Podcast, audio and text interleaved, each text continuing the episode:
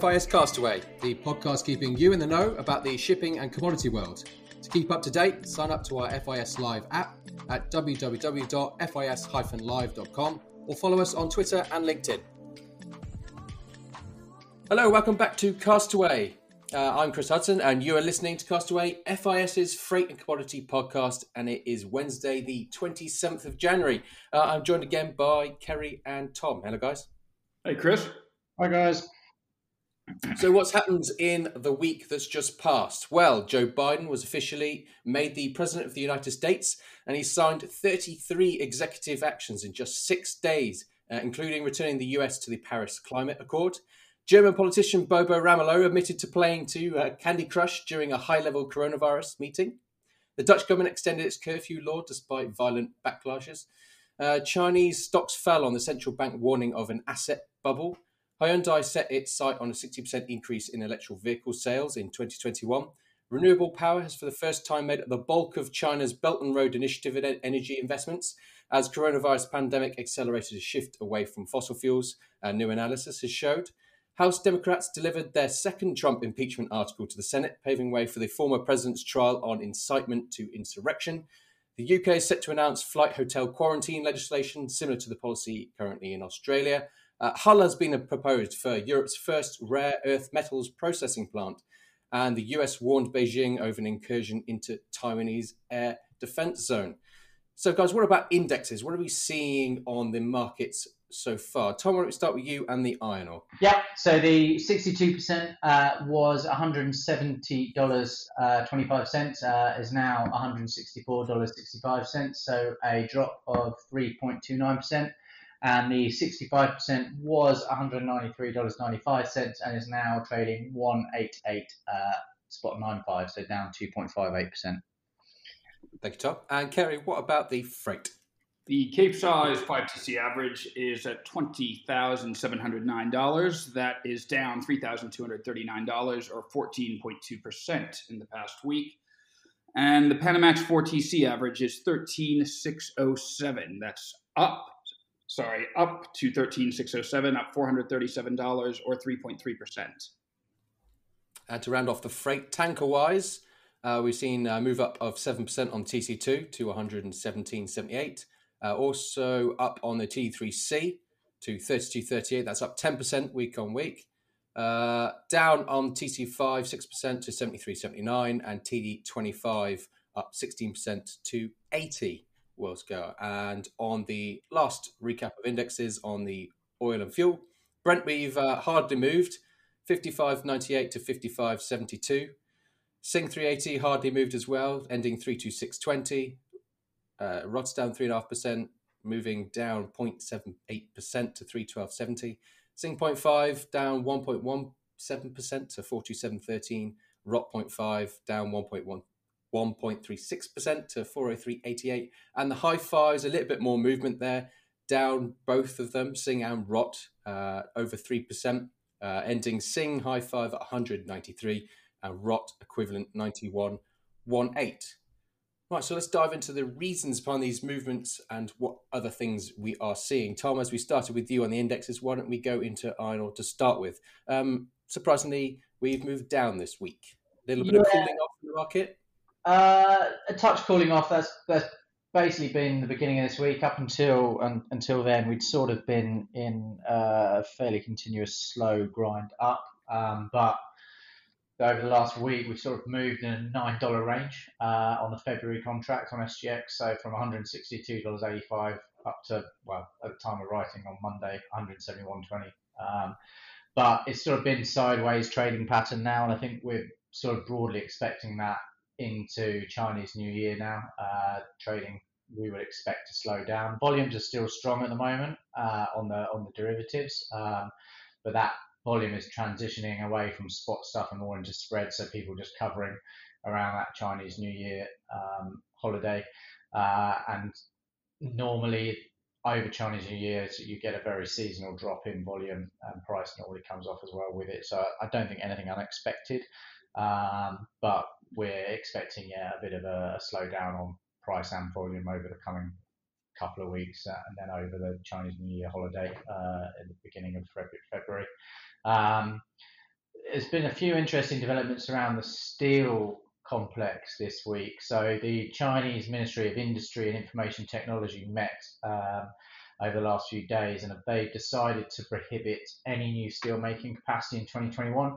So that will be benchmarked off 2020 production figures, uh, and essentially will prevent any new mills being built uh, this year. Any that are currently in production will be allowed to finish, um, but no new production can come online uh, in the course of 2021. So seemingly they are trying to consolidate the industry, marginalize the higher cost producers, the higher emission producers, uh, and force the bigger companies with the balance sheets to, to sort of foot the bill to uh, get rid of the older, less efficient, dirtier mills and replace them with cleaner, more efficient um, EAFs, for example, over time.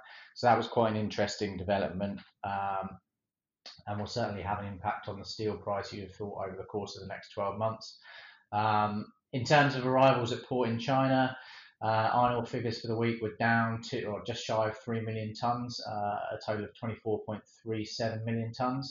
Um, we talked about steel margins last week going negative, uh, and this is something that we've seen continue through the course of this week. So in the Tangshan production area, um, those negative rates have stayed around the 10 to 15 RMB level. Uh, and there is talk of a lot of steelmakers now looking at shifting their iron ore and coke usage um, away from steel. Uh, so that would probably lead to a fairly strong decrease in steel production over the near term. Um, I did want to note, whilst talking about steel, that on the paper side and the sort of the international contracts, um, We've seen a huge amount of uh, volume uh, and interest being traded on those, uh, which is not something we've been able to say historically. Um, so, of all the contracts that we broke as FIS on a year-on-year basis, the volume growth in the US HRC steel contract is by far and away the strongest, um, which is great to see. Um, that we're finally developing some proper liquidity in that market. Um, a lot yeah. of it does need to be speculative buying. Uh, the market is very, very net long, um, but you know that's really really positive to see. Um, so hopefully that will continue. Um, on the coke and coal side of things, very strange week, uh, as noted by our sort of cross commodity desk um, in their report that they send out. Um, the front months have been trading fairly strongly, um, but anything beyond Q2 uh, was sort of not reacting in line with that sort of strength that we were seeing at the front. So the index has gained more than $20 in a week, um, driven by high steel prices, buying from Europe and other non typical markets looking to take advantage of the cheap Aussie cargoes that have been in the market due to China not being able to, or China's buyers not being able to import Australian cargoes. February felt like a lot of that was priced in. Uh, it rallied 10 bucks over the course of the week and then firmed up another $6 on, on Monday of this week. Um, and I imagine that was on news that um, China is actually starting to allow some Australian cargoes to discharge. So you would expect that price action to continue north, northward if that sort of um, trend continues. So it's been a as much as the price action looks a little bit muted for, for what has been a crazy iron ore contract over the last 12 months, it's been actually quite an interesting week in terms of just points of note. Um, Tom, looking forward on that steel. So prohibiting any new steel making capacity. To mm. what extent? Uh, you know, usually you have the growth of China is something we've watched, which has been incredible over the last couple of decades. Is that going to make a significant difference in terms of usual steel capacity additions over a year? I mean, I, I think it's worth noting that it was benchmarked off a 2020 uh, figure, which is one of the strongest, if not the strongest, steel production figures they've ever had. So, um, and, and I think we touched on it at the end of last year as well. China became a net importer of steel last year, so I think it's it's around. I, I, I don't know what the longer term impacts will be. I think a lot of it is emissions driven, because it, I don't. I from speaking to our analysts up in China, it's really about getting rid of the dirty higher cost production and replacing it with better quality production over the long term. I don't imagine that it will be a long term um, uh, implementation. I would imagine that once some of the dirty stuff has been got rid of and it's been replaced by these cleaner furnaces that we're talking about, then then I imagine those production caps will be will be removed. Yeah, it's uh, also worth noting, I think, that the um, the run rates that we often see in China now they happen to be quite high right now, but yeah. uh, but on a general level, sort of hover around you know the seventy to eighty percent mark quite often, um, which leaves some room for uh, you know generalized increases in um, in capacity with existing capacity in the blast furnaces as well. So it's never going to hit 100%, of course, but you know you might see that edge above 90%, you know, substantially for for some time, um, which would mean that uh, that perhaps production is not affected severely at all next year. You know, it's it's just a, a clamp down, from what I understand, on the construction of new blast furnaces. Cool. Well, um, let's keep an eye on what's happening in terms of that steel industry as we go into 2021, and if the iron ore market's anything like in 2021 like it was in 2020 then i'm sure that we're going to have lots of input on the podcast from you tom. Thank you very much for the update. Um, let's go to freight as we were second on those in terms of indexes. Kerry what are we seeing well on last week's podcast we had discussed the shock of the Cape Size 5TC index and the futures surging so strongly at the start of January, um, unseasonably strong, and the reasons behind that. Notably, a lot of the causes that we discussed behind the spike were temporary. That was the exceptionally cold weather in North China, a lack of ballasters for prompt Brazil cargoes, etc. And that has certainly been seen in the sharp reversal of the Capesize rates during the past week. Uh, on the C3 Brazil China route, the recent levels of just under 20 bucks per metric ton couldn't hold past Thursday when they started to come off sharply, uh, hitting $17.77 on the index yesterday with better tonnage supply available and the miners holding off.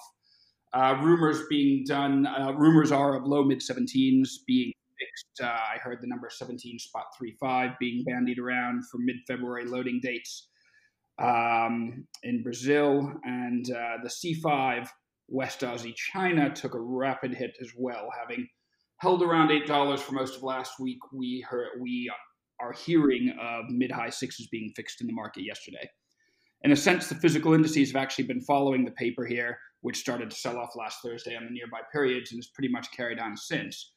That Feb contract dropping from 16,000 to 13,125 yesterday evening.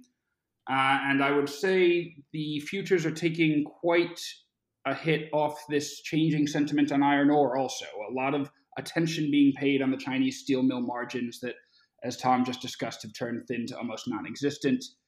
Um, you know, to put in perspective how steep that drop was, you know, on, on one index we follow of average mill margins, it fell from over 900 RMB per metric ton on average uh, to in late December to uh, well to zero effectively now. So, you know, this was somewhat priced in already with the Cape Q2 trading down only a thousand during the week to 12,000 yesterday. It had already been down at about 13,000 this time last week. Uh, the Panamax has stayed a lot steadier than the big ships. Uh, the East Coast, South America, and the U.S. Gulf were both active enough to keep rates uh, pushing up actually until late last week. However, a wave of vessels fixed and failed in the Atlantic, and that shook confidence in the market just at the end of last week. And cargo is certainly looking a bit thinner this week. Over in the east, the tonnage list is growing as, like the Capes, the freezing weather that caused so much congestion in northern China has eased, freeing up vessels. As well, we're seeing some of those coal trades ex Indonesia have slowed, and this is further eroding confidence in the market. Nearby contracts have suffered a bit, with Feb and March both trading last night down around 350 bucks on the week at 11,300 and 11,400 respectively. Uh, one interesting thing I wanted to note for those technical traders out there, Ed Hutton, our technical guru uh, here in uh, FIS London, put out a report on the Panamax Q2 technicals uh, last Tuesday, the 19th, in which he pointed out that uh, on his Elliott wave count, we were seeing a fifth wave of a larger third wave. Uh, and he set the upside target as a range of 12,575 to 12,686 for that Q2 Panamax contract, and then predicted that it would correct. Uh, and indeed, it peaked at 12,600 um, last Thursday and then corrected down since then. So well done, Ed. And if you'd like to read any more of Ed's in depth technical analyses, then uh, by all means sign up for our FIS Live app, which you can do on our website, uh, or just email us directly. Cool, thank you, Kerry. Um, unfortunately, on the oil and the products market, it is not as exciting as it's being on the uh, on the steel and freight. Um, very flat. I saw from the indexes when we started, we were in point percentages rather than usual movements that we get. Some interesting moves. It just hasn't seemed to produce anything. Maybe most traders have been off this week, have just been so sick of January weather and decided to uh, pack it in. But it's it's been such a flat market, uh, I imagine there are conspiracy theories on YouTube claiming it to be volatile and the flat market is actually a cover up by some world elite government. Um, so to give it, we've been stuck in a range uh, of you know a handful of cent for crude, uh, about a five dollar range for high sulfur fuel oil, or seven dollar range for very low sulfur fuel oil. We kind of popped up in the week, middle of the week, difference between the podcasts, uh, and we've just kind of moved straight back down again uh, to around about the same levels. Um, high fives have also been flat. Rotterdam was around 94. Now we're hovering 90 ish, 91. Uh, Singapore high five. So this is the difference between high sulfur fuel oil and very low sulfur fuel oil. Very important for, for scrubbered vessels. Uh, Sing has been 105, 101 range. So it, it's really just kind of taken a pause this week.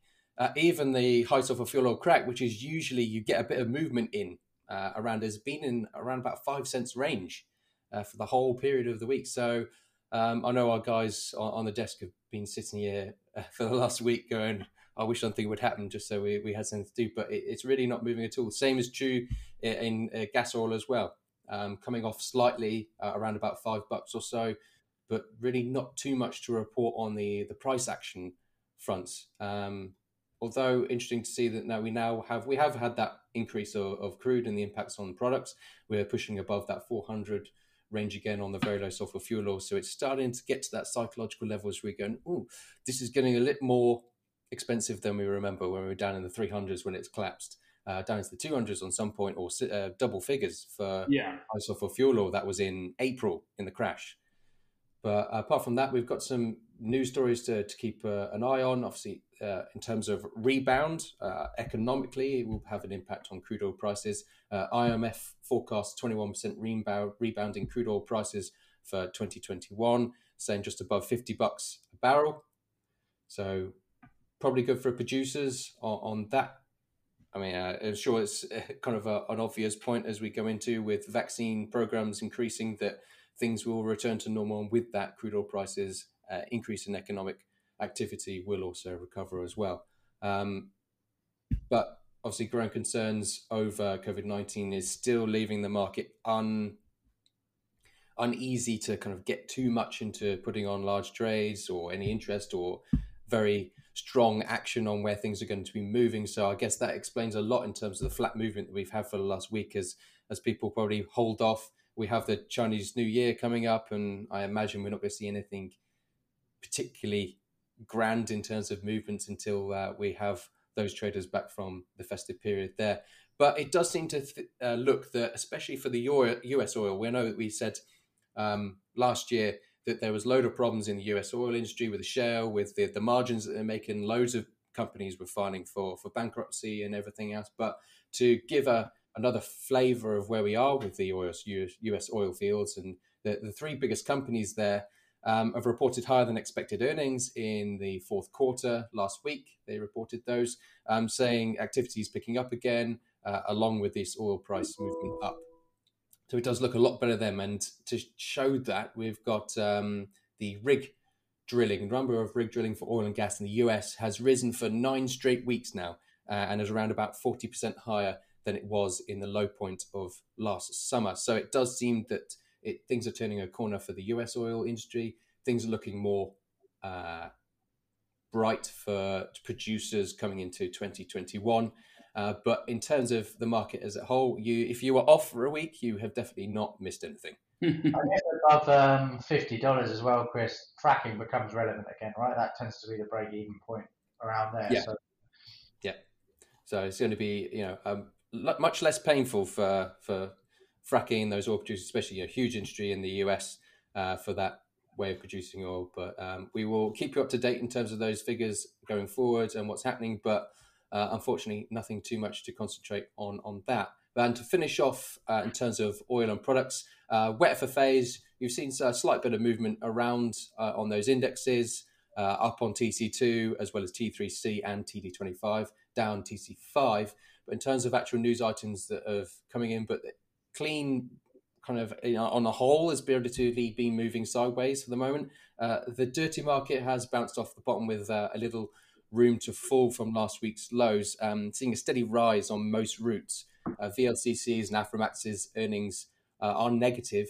Uh, the support is coming from the, the Suez routes, which is still uh, plus 75, set, products, plus 7.5k a day, when VLCCs on average are losing 4.3 k a day. So uh, if you're again in the tanker market, things aren't exactly particularly great with those negative rates on a lot of a lot of routes, a lot of uh, vessel sizes. So I hope that they are looking forward to 2021 as a as an era where they can start to claw back some some positive earnings again. But it's going to be a, a long road back for those, and going to have to have some smart moves on things. I know we reported last week in terms of VLCC scrappage, which could make a, an impact, but a lot of this is going to be driven from a economic resurgence of of the world generally, and not just. Yeah. I know we've seen it happen in China for uh, recently has had a, a, very strong performance back. We have countries, Israel, UK, are doing making very good progress in terms of the vaccine programs. But it looks like it's going to be a story for Q2, Q3 as we start to emerge out of full lockdowns. We we noted the Dutch are increasing their curfew legislation for longer uh, before we actually see a proper resurgence on yeah, it's, it's the clarification of that time frame that we really need, isn't it? So yeah, exactly. But thank you very much, guys, for your uh, review this morning on uh, this rather drab Wednesday on uh, in London. But anything else to, to before we finish for this week? Nope, not from my side. No, I don't think so from me either, Chris. Cool. Well, Tom, you're going to be updating our steel next week again, and we'll see what's happening with those uh, and Kerry, as ever, informative on the freight. But uh, thank you very, guys, very much, guys. And anyone listening, do join us again next week for your regular updates on our markets.